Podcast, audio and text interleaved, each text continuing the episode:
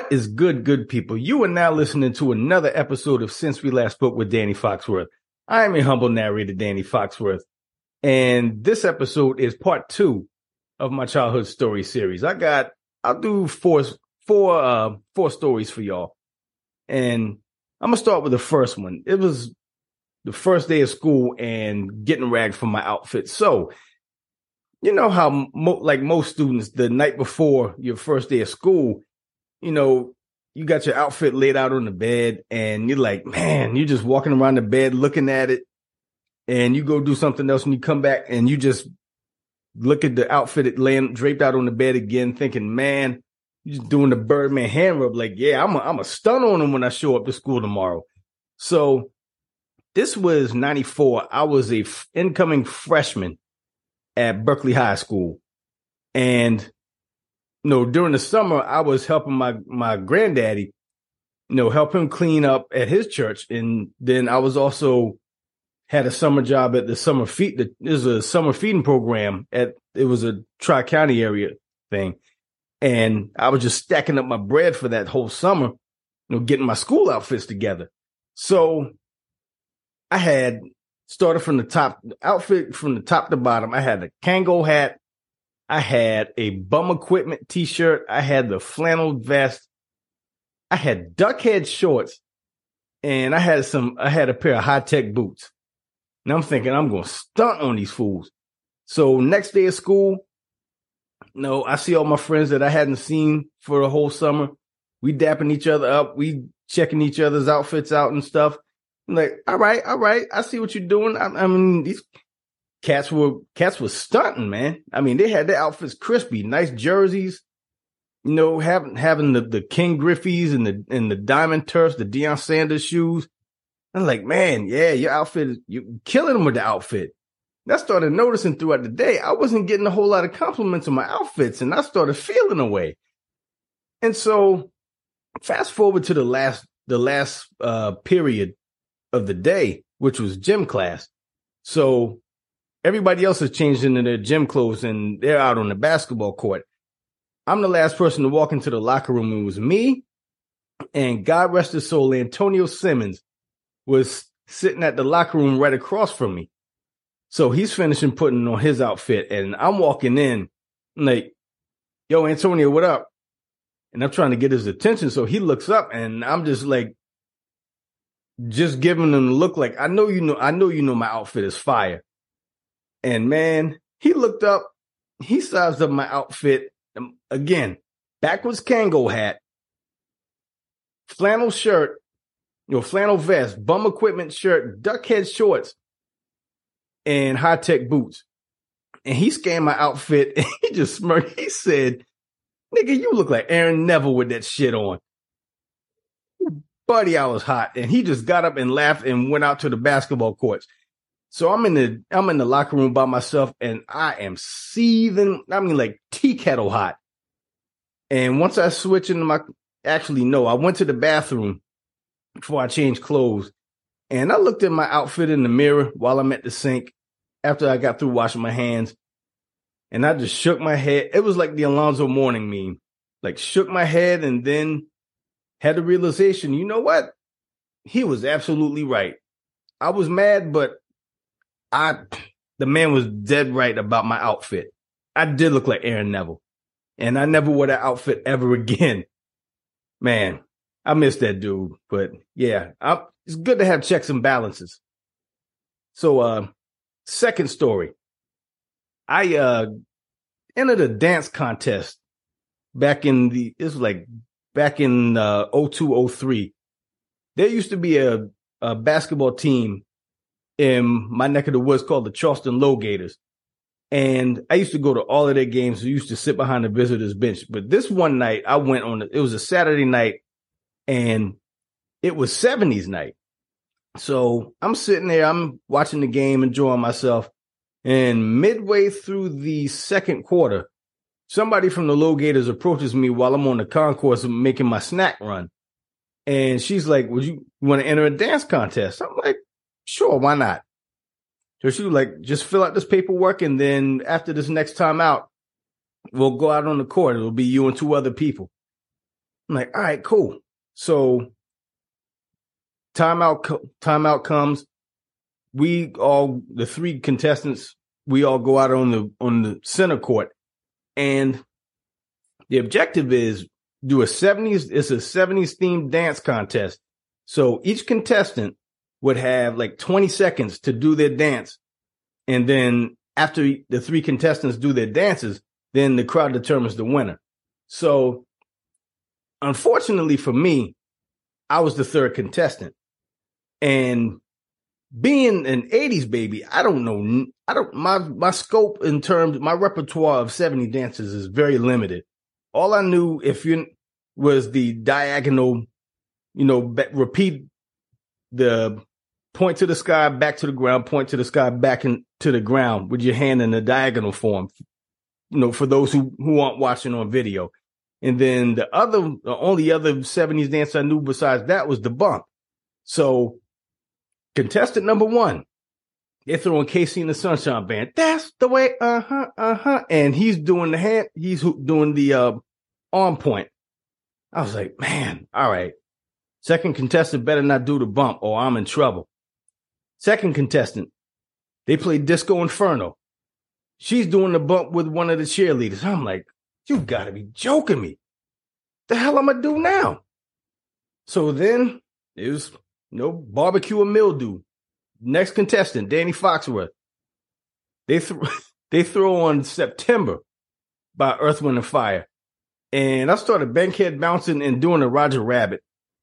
I, that's all I had. Did that for, that was the longest damn 20 seconds of my life. I'm sitting there, I'm sweating while I'm dancing. So 20 minutes, 20 seconds are up for each contestant.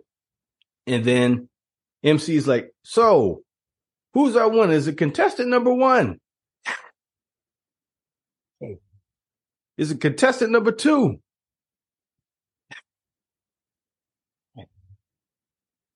Is it is it contestant number three? And they booed the shit out of me. Oh boy. I, you know, in hindsight, that was I probably should have never signed up for that because I should have known it was going to be a 70s themed dance contest, being that it was 70s night. But uh, I took a risk, and this like two straight stories where I took a risk and it just backfired. But you know what? Sometimes it's good to find the fun in failure. But bright side of it was, even though I lost the contest, I got to sit courtside for the remainder of the game. So even when I lost, I still won. So water under the bridge. Third story. The worst Christmas present I ever received in my entire life. So if you knew me back in the mid to late nineties, you know that I was a extre- I was an extremely diehard fan of the Seattle Supersonics.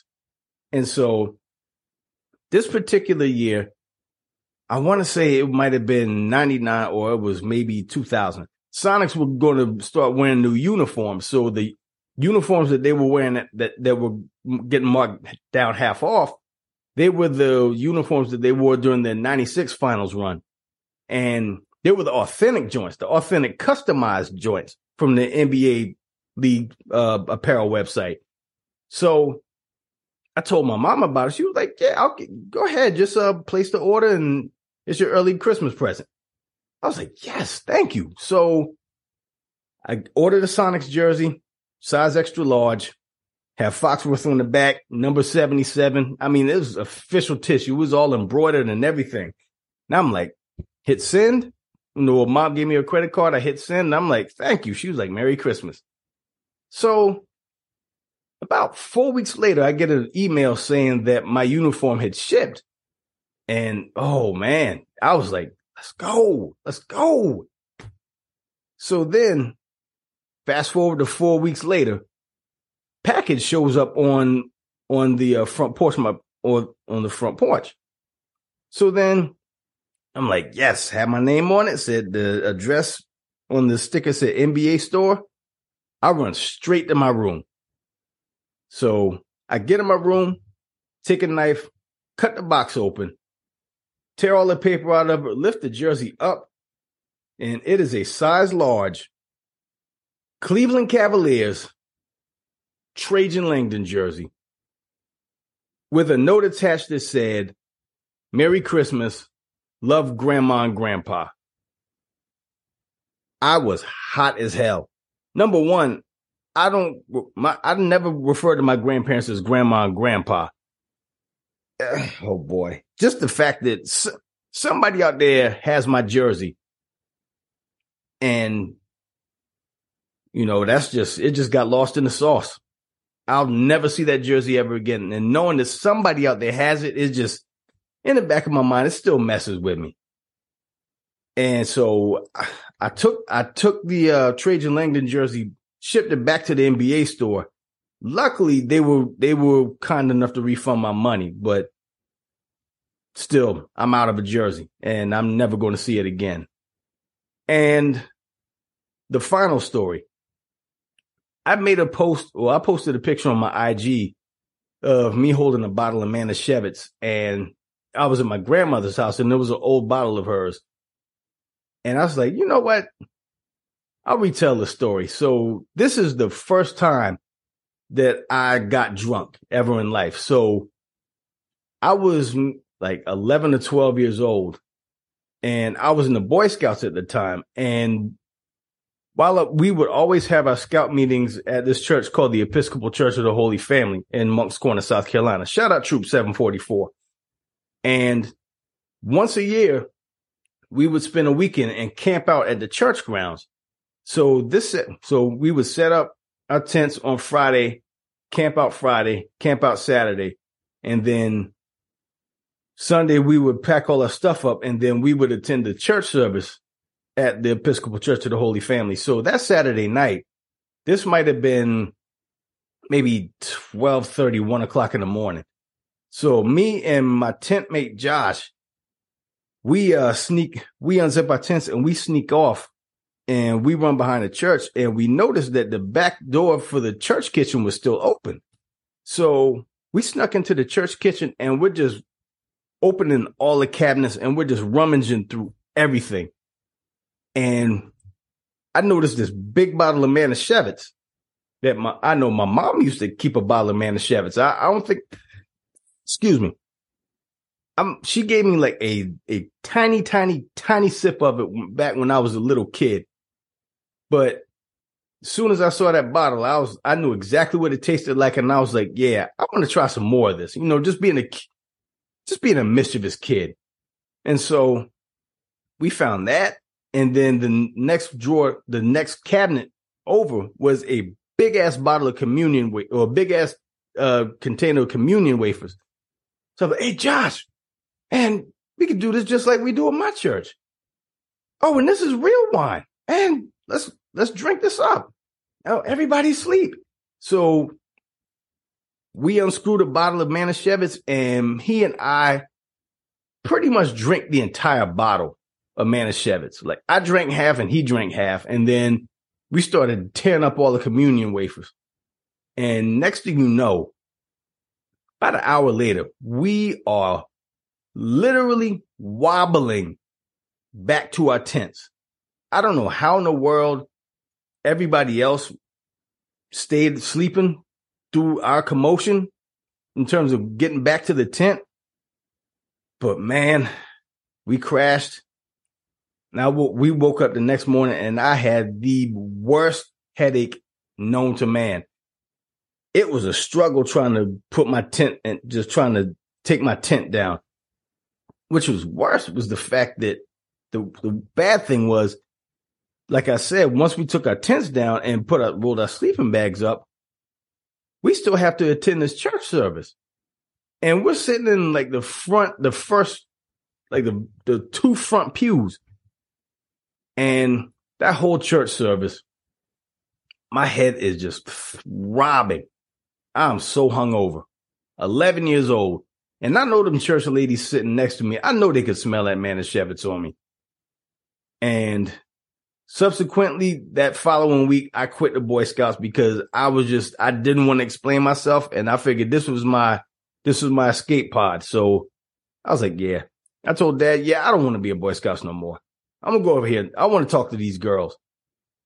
Not un, unbeknownst to him that he didn't know that The reason, the real reason why I quit is because I didn't want to have to do any explaining as to why the bottle of Manischewitz just suddenly became empty. And it was my doing. But yeah, looking back on that, boy, I tell you, it's a wonder that things didn't turn out worse than what they were because, good God, I did some dumb shit as a kid. oh man, but that was my childhood stories episode part two. Thank you for listening. Uh, make sure you like, download, and subscribe to Since We Last Spoke. Thank you again, and I will talk to y'all next time. Y'all be good.